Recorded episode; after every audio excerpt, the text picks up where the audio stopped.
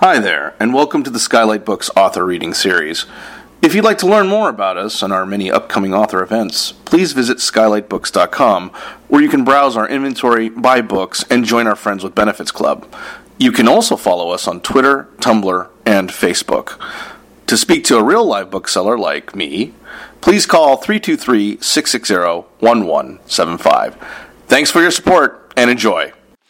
And so now, without further ado, Sam Graham Felsen, who you're all here to see tonight, uh, was born and raised in Boston. He's worked as chief blogger for Barack Obama's 2008 campaign, a journalist for The Nation, and a peanut vendor at Fenway Park. And this, his first novel is Green, which we're all here to talk about, uh, which Helen Macdonald said it's a fierce and brilliant book, comic, poignant, perfectly observed, and blazing with all the urgent fears and longings of adolescence. A glorious story about the subtle complexities of loyalty and friendship that courses with deeper themes of societal expectations I'm not done, social injustice, and the nature of belonging. By the time I reached the closing chapter, I was so invested in the fate of its characters that I could hardly bear for it to end. It absolutely knocked me out. Here he is.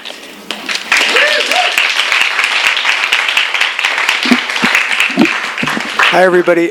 Thanks for coming out. Um, it's it's exciting to be in LA. Um, first of all, because I got to leave New York where it's freezing.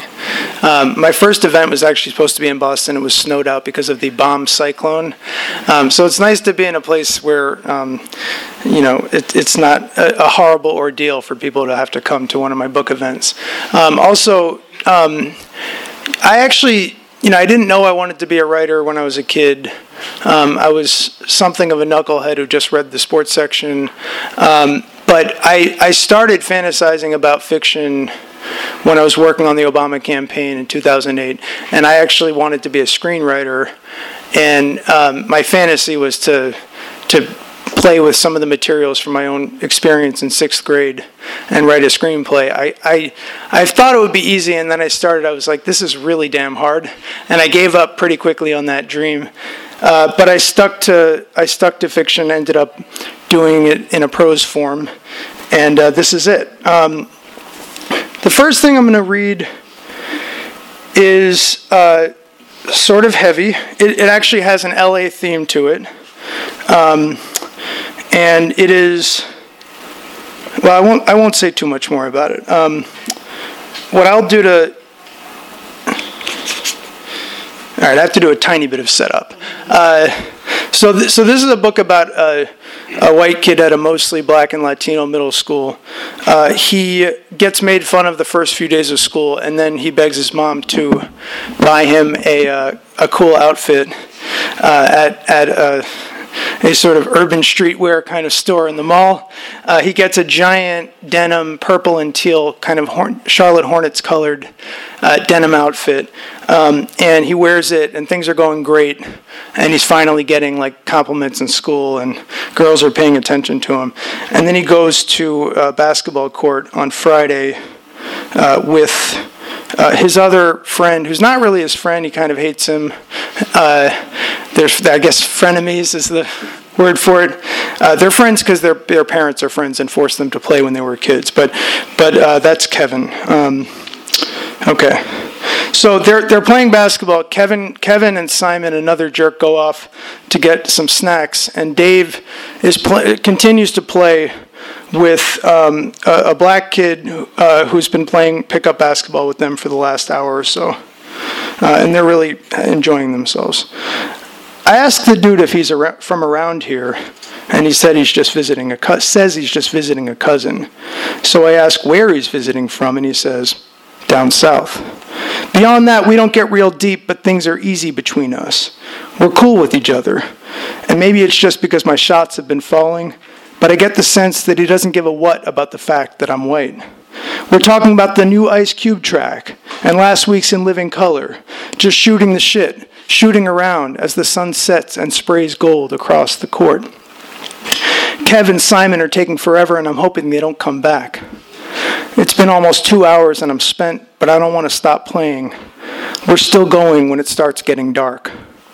Then I take a shot and it clangs off the rim, and the kid doesn't even bother to rebound it.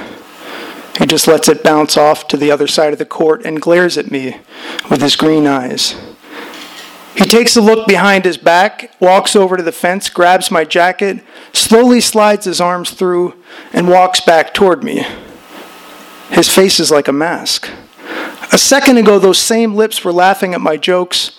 Those same eyes were opening and closing and following the arc of an orange ball across a gray sky. Now everything's flat, still, hard. Dope jacket, right? I say, pretending I sense nothing. It's a real dope jacket, he says. I'm gonna take it with me. I laugh softly, trying to crack the mask. Run your pants too, dude says. I stand there for a few seconds trying to think of something to say when I hear Kev and Simon approaching. They walk back to the court holding a pizza box, but keep their distance like they sense something's up. Tell your boy to run his pants, the kid says to Kev and Simon. Kev chews his slice slowly. Simon's jaw just hangs there. I turn to Kev. I can't figure this out alone. Do we fight him? I mean, there's three of us. But Kev's eyes are locked on the concrete. So I try the whitest move in the book. You're playing, right? I say to the dude, fighting to maintain my smile. I mean, I thought. I try to make eye contact. I thought we were boys. Run your fucking pants, he says, reaching into his backpack. Now. Damn it, Kev. Come on, Simon. The food co op's right around the corner. I've hid out from Jackers there in the past. Just give me the sign and we'll book it. I just want to make sure we're on the same motherfucking page. I'm going to count to 10, he says. Then you're going to find out what's in my bag. We're a half block away from a world of health food whiteys, but it's a dark and empty half block. The court's penned in by four stories of brick. Yelling help is not an option. Ten. Nine. Eight. Kev, I say, and he finally looks at me. The second I meet his eyes, the shame wrings me like a sponge. Bitch water trickling, trembling. I mouth the words, Should I? Four, three. Don't make me take it out. Kev turns to Simon, and Simon turns away. Kev gives me a little nod. As I'm undoing my belt, I notice a pile of dog shit. It's the orange kind. Looks fresh. Two flies are fighting over it. One dive bombs the other, and for a second, the shit is his. Then another returns and dive bombs him back. As I watch the flies, a thought occurs to me. What if I dive bombed that dog shit myself? What if I sat down right on that nasty pile and rolled in it? Would he still want the pants? Without the pants, would he still want the matching jacket? Smearing myself might make him more likely to shoot me, but maybe he'd leave me alone. Fuck you looking at, white boy, he says. You think I'm playing? Leave him on the ground and walk the fuck away. Y'all too, he says to Kevin Simon. You best not turn around. Simon and Kev start walking off the court. I unzip my pants and slide them down my legs. The openings to the bottom are so wide I don't even have to take my shoes off. I shake my way out of the purple leg, then out of the teal, and walk away slowly, hunched and cupping my crotch. Once I'm sure the kid's gone, I run toward Kevin Simon. They're way ahead, speed walking, rounding the corner to Center Street, not even waiting for me. Hold up, I say, but they keep walking like they don't even know me. He's gone, I whisper. Kev finally slows down, then Simon does too. They're both still looking straight ahead. I want to scream at them. I didn't get jacked. We got jacked. Kev's the one who nodded. But I'm standing here in my Hanes and Fila's, glowing white under the streetlights, and I just want to get home before my parents do. If they find out, they'll call the police, make me file a report. Even though the kid's just visiting, he'll tell his cousin, and all his cousin's boys will be on the lookout for a snitching little white boy. Keep this on the low, I say. Simon pulls his hoodie over his head, but Kev nods. I peel onto a side street and walk home the parkway, taking cover in the long limbed shadows. Ben- Benno is his little brother. Benno hears me breathing hard in the middle of the night, climbs down from the top bunk, and returns with tissues from the bathroom. I whisper thanks, and he climbs back up. Even if I could talk to him about what went down on the courts, I wouldn't want to. It's not because I'm afraid he'd squeal to my parents.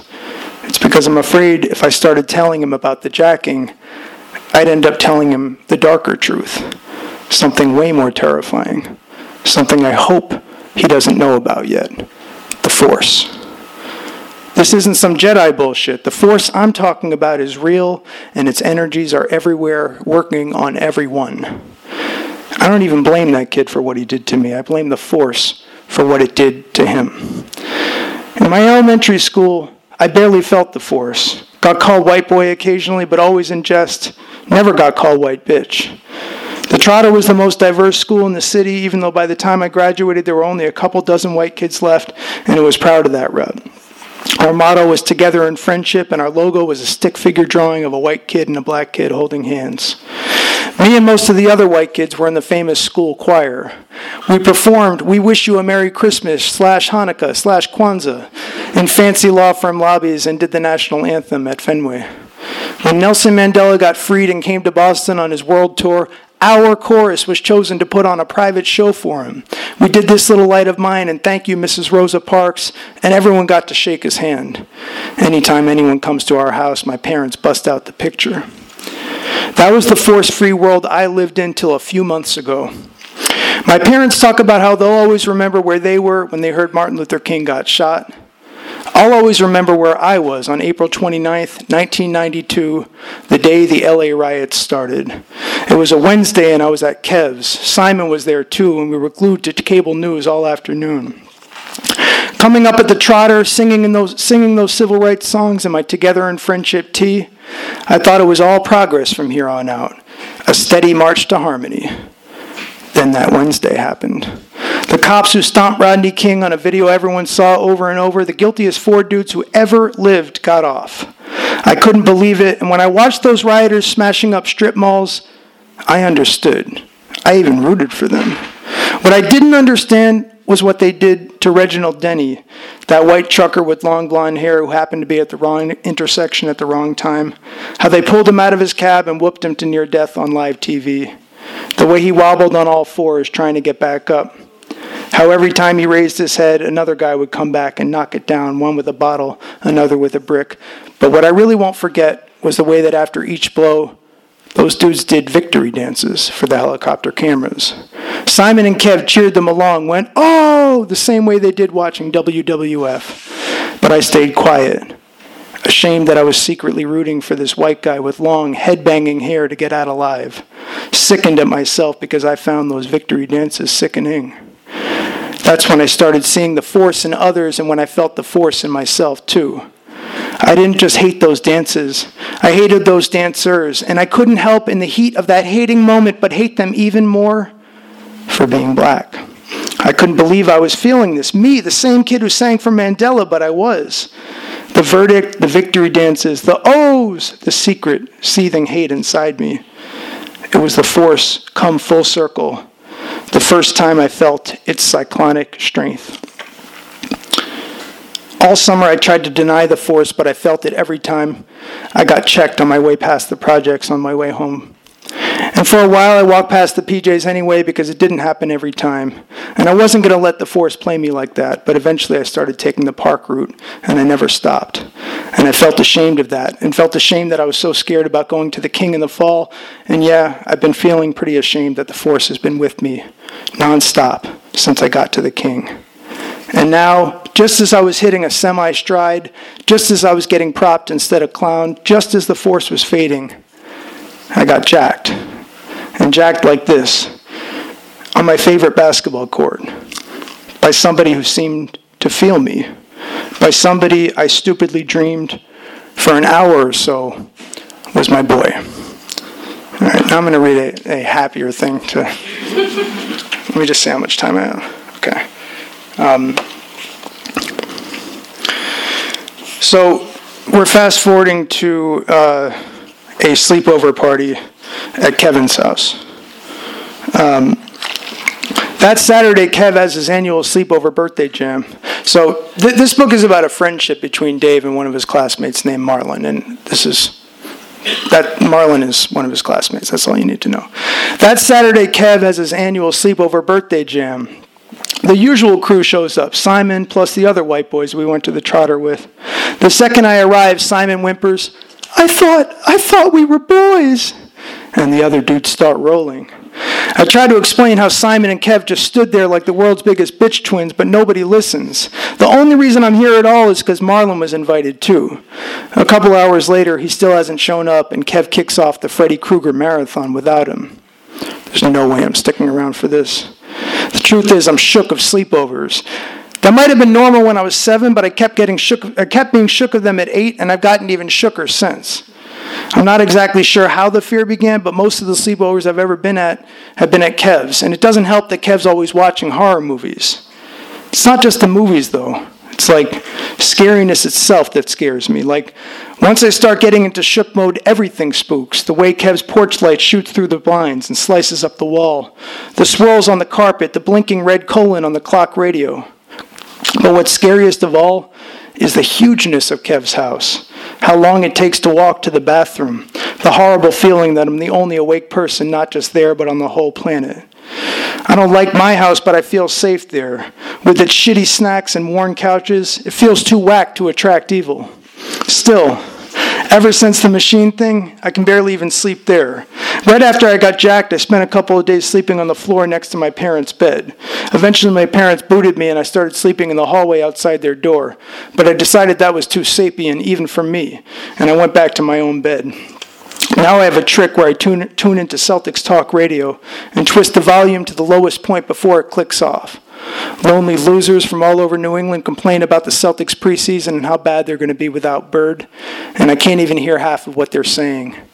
As I try to make out the whispery, whined words rebound, effort, disgrace, I fade away. I'm getting ready to jab my fingers down my throat and make myself yak. Then I can call Ma and she'll come pick me up in the whale, Kev's name for our white Plymouth Voyager with all the ding scratches and shredded bumper stickers on it, and I'll go home, as I've done so many other times, in total humiliating relief. But then Kev's mom knocks on the door. Kevin, she calls, your friend is here. It's Marlon. He didn't know the deal to knock on the back window instead of ringing the bell. Oh, snap. What up, Marlon? Kev says, giving him extra showy dap in front of the white boys. You gonna introduce me? Kev's mom says. This is my mom's, Kev mutters. I'm Anne, she says, extending a hand. It's nice to meet you. Listen, Marlon, I don't want to be nosy, but does your mother know you're up so late? Kev's face flares up. People like to clown me about my parents, but Kev's mom is just as corny. She's got long, frizzy red hair, and she's rocking the wackest mom gear ever maroon clogs, loose jeans, long sweater, purple pashmina, and silver earrings that look like wind chimes. She, um, Marlon starts. Ma, Kev says, can you bounce already? Okay, boys, have fun and try to get a tiny bit of sleep. Yo, this is Simon, Kev says to Marlon, refusing to introduce the other white boys. We were just about to rock a Freddy marathon, start with Nightmare on Elm, and go all the way through the latest joint. Marlon's eyes are on the candy bowls in the kitchenette. You ready to watch some bitches get laced up? Kev says. Marlon heads for the candy and I follow him. Kev puts on his Freddy glove and beckons us with a claw on his middle finger. Marlon ignores him, downing a bag of Skittles. You ready to fuck with Freddy? Kev says in the raspy voice. My chest pounds like microwave popcorn. Y'all could start watching without me, Marlon says. I- have seen him too many times already. That shit's kind of played. Kev walks into the TV room deflated and turns back to me. Dave, you coming or what? I'll be there in a sec, I say. Damn! You're fucking soft, Kev says, slamming the door. Want to play Nintendo? I ask Marlon. There's another TV in the guest room. Kev's mom is one of those parents who buys her kid every tape available, even the ones they don't ask for, so there's about a hundred to choose from. Marlon picks out Final Fantasy, and I spend a half hour watching Marlon's dwarf wander around, picking up hatchets and rations, bonking orcs, before he asks if I want to turn. I'm not about to tell him I don't know how to play Final Fantasy, that I've never played Final Fantasy, because Kev only likes the fast paced fighting games and never lets me pick. A lot of people can't stand Final Fantasy for the same reason Kevin can. It's too slow and wordy and numbery. There's too much roaming and too little murder. But this is exactly what I want to be doing right now, with the screams of Freddy's victims piercing the walls. Watching someone else scuttle through forests and peek into huts, listening to the same 16 bit tune on repeat. You guys coming or what? Kev shouts. Marlon pauses the game. You wanna? He asks. Maybe Marlon just wants to be selfish and play video games all night at someone else's birthday. But it seems like he senses how badly I don't want to watch Freddy. Maybe he's secretly shook too. Either way, without even waiting for my reply, he yells, We're cool! What? yells Kev. We're cool! Marlon yells even louder. Kev turns the volume up to fuck with us. A couple hours later, I can tell that they've fallen asleep because the sounds stop and no one bothers to put in a new tape. I'm still watching Marlon play when Kev's mom knocks on our door. It's after three, guys. It's time you got some sleep. Marlon didn't bring his sleeping bag, so I take the couch and let him take the bed. Kev's mom turns the light off and closes the door. Night green, Marlon says. Night Mar, I say. That's what my pops calls me, Mar says. Oh, I say. It's cool, he says. About 10 minutes pass, and I can tell he's still awake from the way the springs are squeaking. You're still up? I whisper. Yeah, he says. I can't sleep, I say. There's a long pause, and I'm scared I went way over the softness line. Me either, he says. I bet if we turn the volume off, we could keep playing Nintendo, I say. Mar lets me pick the game this time, and I go with Excitebike. But I still prefer to watch, not play. It's the most repetitive and relaxing game of all time. There's no bad guys or anything. All you do is ride up ramps, do flip jumps, and land. It's like watching leaves fall off trees, and in minutes, I'm out.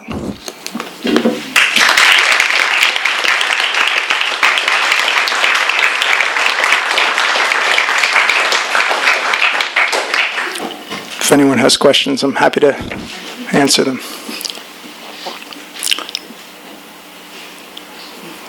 All right, first audience. All right, Ehrlich. I'm, I'm guessing that you created all of these characters from your film fiction.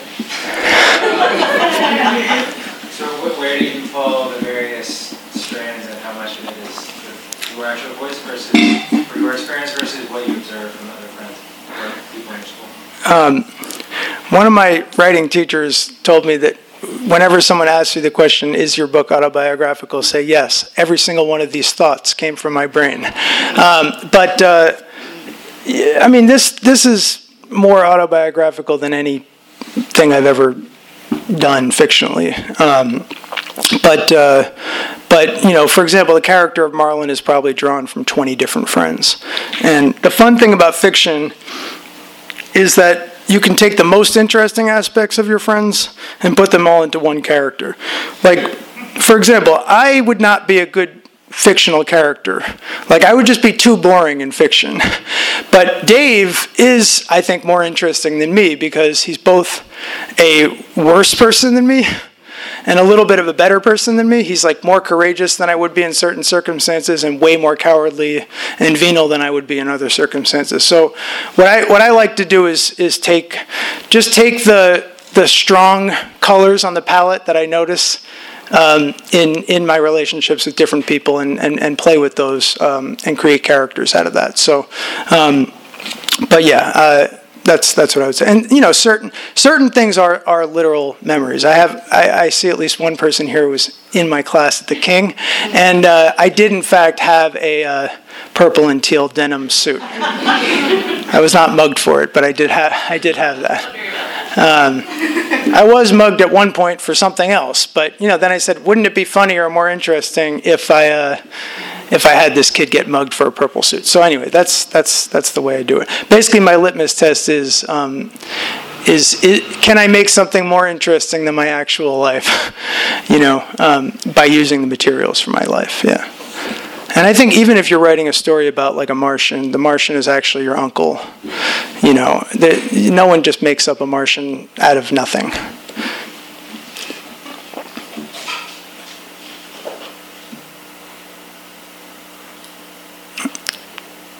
Yeah. What's it like um, having this book come out um, in the Trump era when we're really talking about race relations and um, a different kind of minority majority situation?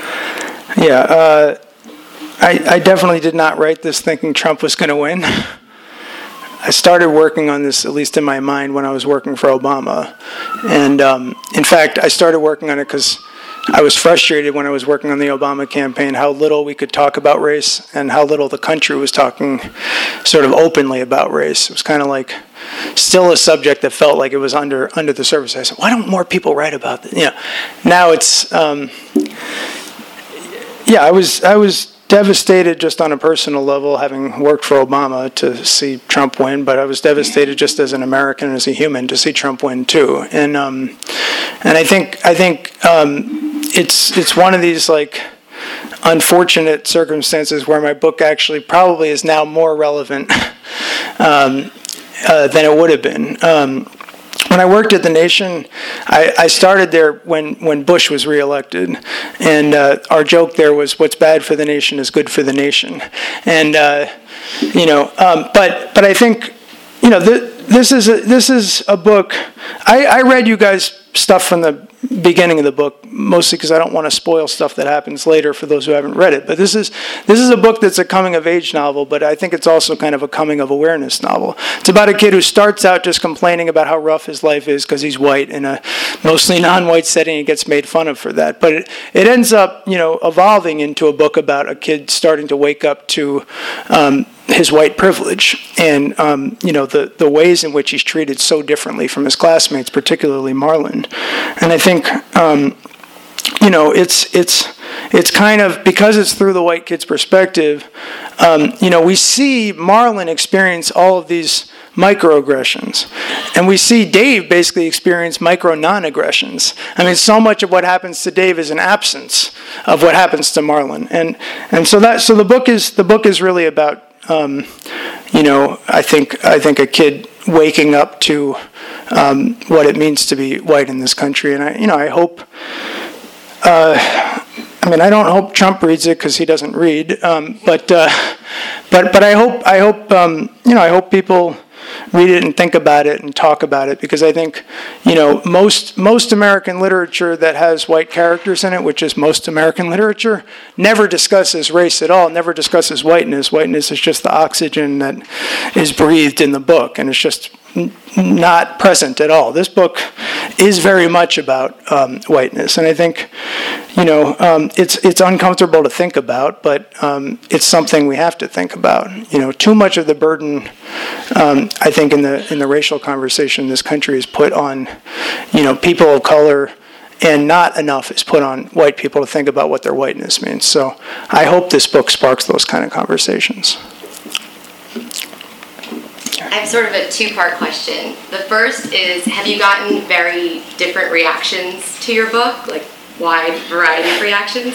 And then if you have, if you've noticed any sort of consistency, whether like young people feel very differently than older people, or people from like the suburbs versus the city, whether it's Boston or not, and just kind of curious about that. Yeah, the most positive reactions I've been getting are from people who came of age in the 90s. Because even if they didn't grow up in Boston or, or even if they didn't grow up in a city, you know, they, you know, everyone had a kid in their school who wore that kind of purple suit, um, or knew the store in the mall that you know I based this on, uh, and um, and you know enjoyed the kind of references in the '90s uh, slang. But but um, some of the negative feedback I've seen on the times where I've made the mistake on going to Goodreads.com and reading the reviews have been from people who are like, what the hell is this kid talking about? I had to go to Urban Dictionary 50 times per page to understand any word. And, you know, I, I understand that, that that it's it, it is a difficult book for that reason. I mean, Huckleberry Finn is a difficult book. I remember when I first started reading it, I was like, "What the hell is this? It's impossible to understand," and and quit. Then I went back later and just pressed through. I mean, similar thing with with The Wire. I mean, most of us who've seen it probably struggled for the first episode, and then and then figured it out what they were talking about. You know, figured out that you know WMD meant heroin pretty quickly, right? And so I hope that you know I hope that people who stick with the book can understand the language. But that's been the big barrier, I think, for for a lot of people, just impatience with the language. And you know, I I wrote it this way for a very deliberate reason. Um, you know, I I I don't still talk like Dave talks in my ordinary everyday conversations, but I did talk this way as a kid. Most of my friends talk this way, and I think it's a beautiful kind of language. I think like hip hip hop is the music I grew up with. I think I think like most of the new words in the dictionary in the American dictionary are coming from hip hop. I mean, woke is a word that came from hip hop, right? That's going to be, in, if it's not already in the dictionary, it will be in the dictionary. So some people call it slang. I just call this English. This is the American, this is the American language, and it's just as valid as any other kind of language. So, I think, yeah. Um, have you gotten any reaction from uh, kids around the age of the characters? Um, think about that when you're writing a book about what are six middle school kids reading this book to take out? There's a there's a there's a kid around the age of the narrative who's reading it right now. Um, thumbs up or thumbs down? Good, thank you.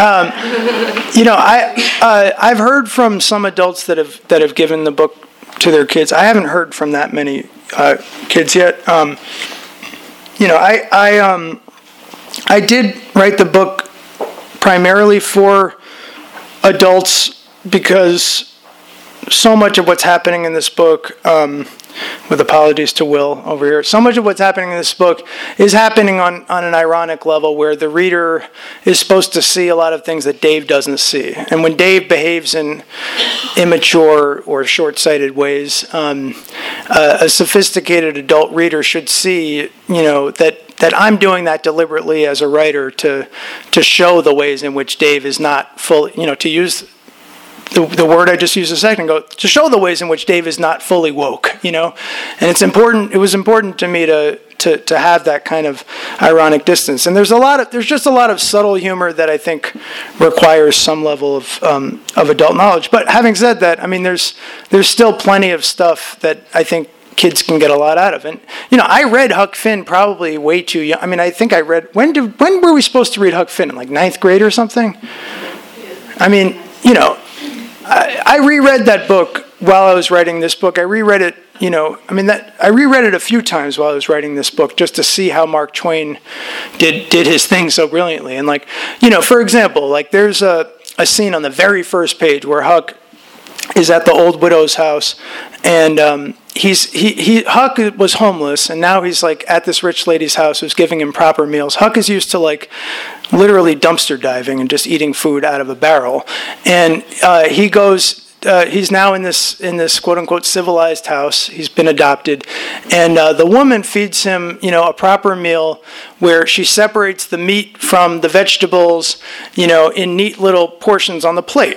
And Huck is like, you know, I just like it better when the food is all mashed around, right? Like that's how I like to do my thing. You know, I hate it when you like separate the food. And that resonated with me because when I was a kid, I was one of those kids that like really got mad if like you know the, the mashed potatoes leaked into the you know beef stew or whatever you know actually that's a bad example. That's that's a good mix. But you know i would get mad if like one dish leaked into the other thing. And in fact at one point my parents even bought me like one of those plates that separated the different foods for you. But so anyway like i i, re- I just that resonated with me on just like the literal level of yeah like as a kid that kind of thing really annoyed me. But as an adult reading it i realized that like mark twain was t- you know huck complaining about the way that society segments stuff when really he just he likes it better when it's all mixed up. I mean that was that was a profound statement about huck's kind of transcendent you know um, you know vision for an america that is not segregated you know? Um, that is not something i got as a kid but that's definitely something that's in the text and you can see as an adult. So yeah um, do we have time for okay sure. I had small children when the Rodney King thing happened. I remember watching it with such despair, and I read this on a red eye to New York, and I had to put it down after that, thinking, Rodney King was still alive. It feels so innocent. So I'm going to ask you the Ta-Nehisi Coates question. Are you hopeful?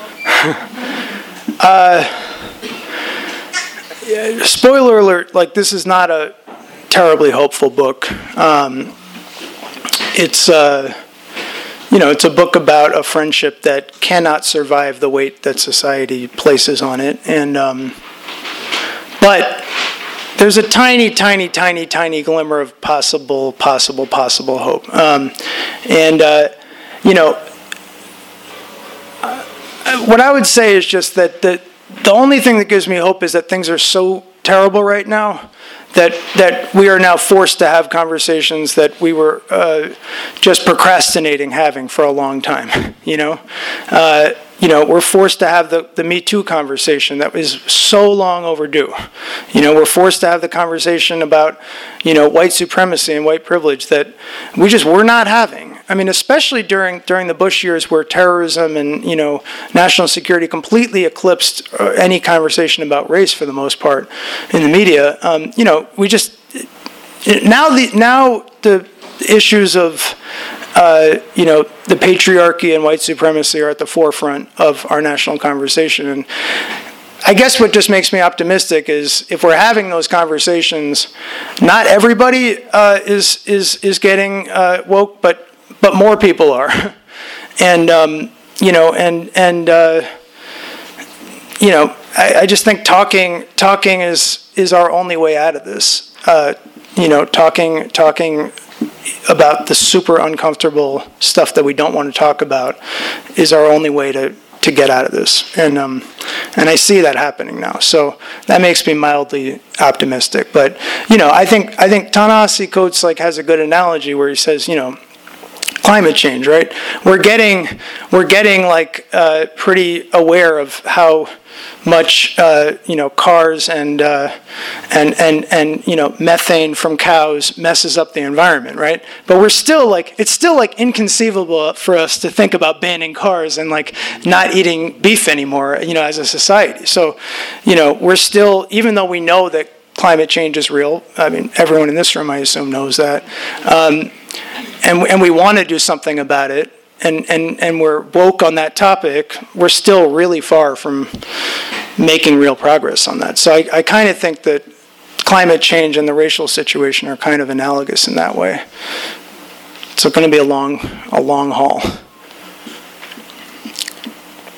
Yeah, this is my friend from the King School, Maya. Hi. Hi. Um, well, but I, I uh, and I had very similar life Thank you. And I'm really excited to read the book. But just talking about my experiences in being at the King, you know, I was probably the most sheltered and segregated experience that I ever felt because we were in this school with so many other students, but we were just shuttled in this very sheltered environment. In one one class. Yeah, the quote unquote advanced work and class, right? Allowed to go to other parts of the school. Yeah. And we weren't even allowed to go to the bathroom on on the floor above us um, because they were worried, you know, what might happen if we went to the wrong bathroom. Yeah. But it, it um, and then we just moved on, and the kids who were there didn't, and you know, I I reflect upon that a lot, and I'm, I'm really excited to read your take on it. Yeah, I mean, one of the um, one of our classmates was murdered. You know. Um, I don't know what happened to. All I mean, some some of the kids from our class are on Facebook, and um, and it's you know it's nice to, to be in touch with them, and they know the book's out. But but some I have no idea. I've tried to track them down. I have no idea where they are. You know, some of the kids that were the inspiration for certain characters in this book. So that that does really trouble and sadden me. But well, and I, well, I remember that you know there were some things that happened to me while I was there. I I won a couple awards, like citywide awards, and I wasn't celebrated at the school, and I remember feeling because here I was, you know, doing so well, and I thought, but this is, but they just see me as this transient person who was there. And yeah. In retrospect, I feel so embarrassed, you know, right.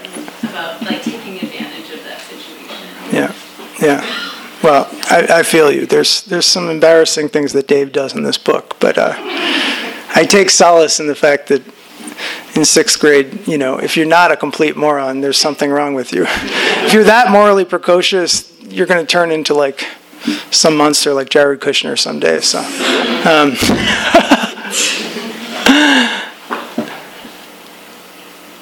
did, I, see another hand or yeah, Julie? Yeah. I mean, I, I knew from when this ended, it's kind of broken question, but if Dave, we're gonna, there are gonna be a sequel to this, and it's like Dave goes to high school, in the context of what's happening in, in the middle school, what would that sequel be?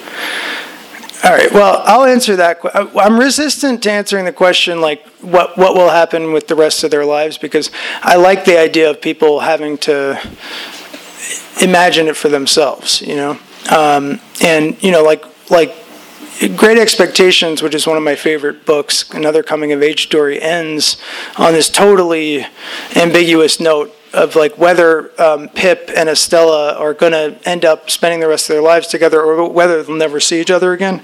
That's kind of how this book ends. And I like the fact that Dickens kind of, you know, if you're optimistic, you know, if, if you're Ta-Nehisi Coates, they're definitely never going to be friends again. And if you're Obama, they'll they'll be friends again, I guess. But um, but I would say in in eh, well, you know, I can't answer it because I don't mean like Yeah. the, if you were gonna write a sequel based on your experience in the next. Okay, okay. I'll, I'll yeah. Uh, So I'll, I won't address what happens to Dave and Marlon because I, I don't want to give spoilers. But so so after after uh, middle school, I went to uh, Boston Latin School where Julia and, and, and Maya and some some other people here went, and uh, that that and Sarah and, and that was that was the the you know um, you know the it's the oldest school in America. It was founded in 1635, and um, it's basically like you know almost like a private school except it's free. Um, and you know it sends 25 kids a year to harvard. And um, and it's also just like you know way way way way way way whiter than any other public school in boston. And most of the white kids who went to boston latin didn't go to public school before that went to private school and um, or parochial school. Uh, and um, and so I guess the sequel for Dave would be just adjusting to being in a in a mostly white environment for the first time in his life, and um, just the, the the new sort of strange struggle to um, adapt to being around other white people, and uh, and what that brings up in him. And I, I can say just on a personal level, um, it was it was weird for me because um, it was it was hard to relate to kids who had gone to uh, private schools. Um, you know, uh, it's not anymore. I, I, you know, went to college, and most of the kids in college had had gone to uh, either private schools or, or highly segregated public schools in suburbs or whatever. But um, but at first it was an adjustment, and and that's why like you know mo- most of us who went to the King just ended up sticking with other friends who went to the King. Basically, um, you know, we had our own clique of people who had gone through that experience. So that's what that's what it, I think it would be like in a sequel. Um, obviously, the subject of the book is race. Um, I'm just curious. You said I read the book, and also there was a part where you said sapien, and I knew what you were referring to because I read the book. I'm just curious about. There was. I also grew up in Boston in the '90s, and my group of friends was speaking in some of the same language, and it was super. You know, it was so common to say, "Oh, that's gay, man." Yeah. Lisa saw it. That's gay.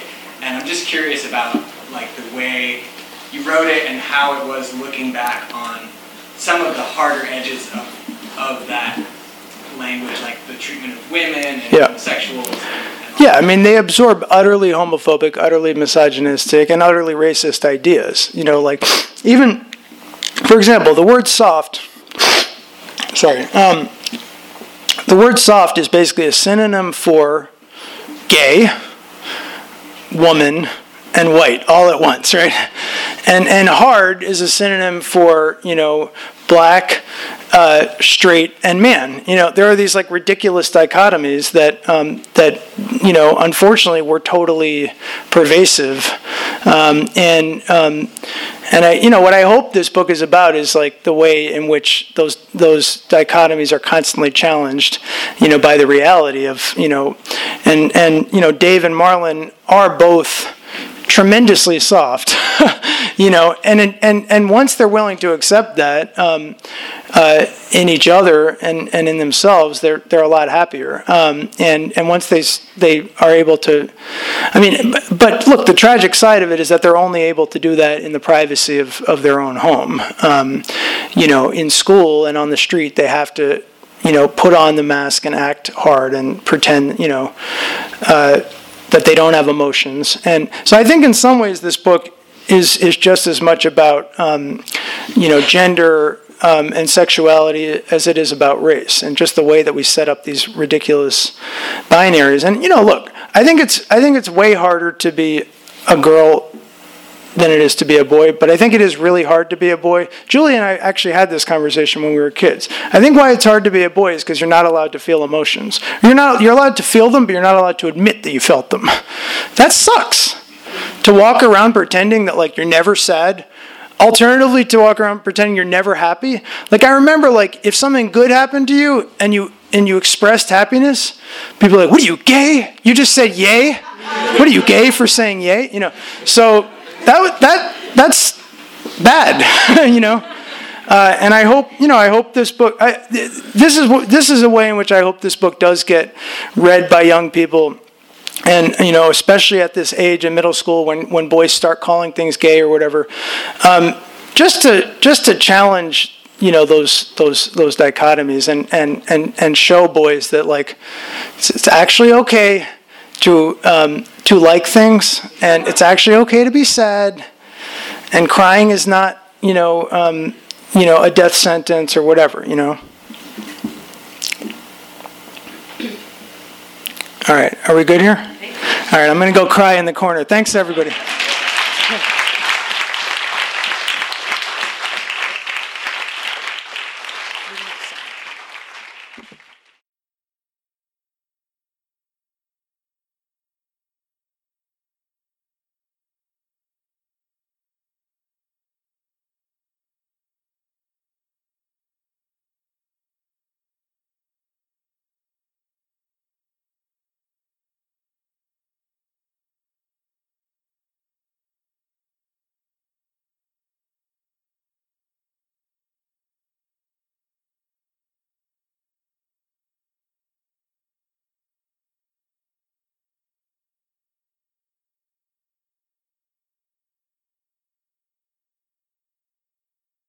You've been listening to the Skylight Books author reading series. Don't forget, you can listen to this and all of our other great podcasts at skylightbooks.com. Thanks again for stopping by, and we hope to see you soon.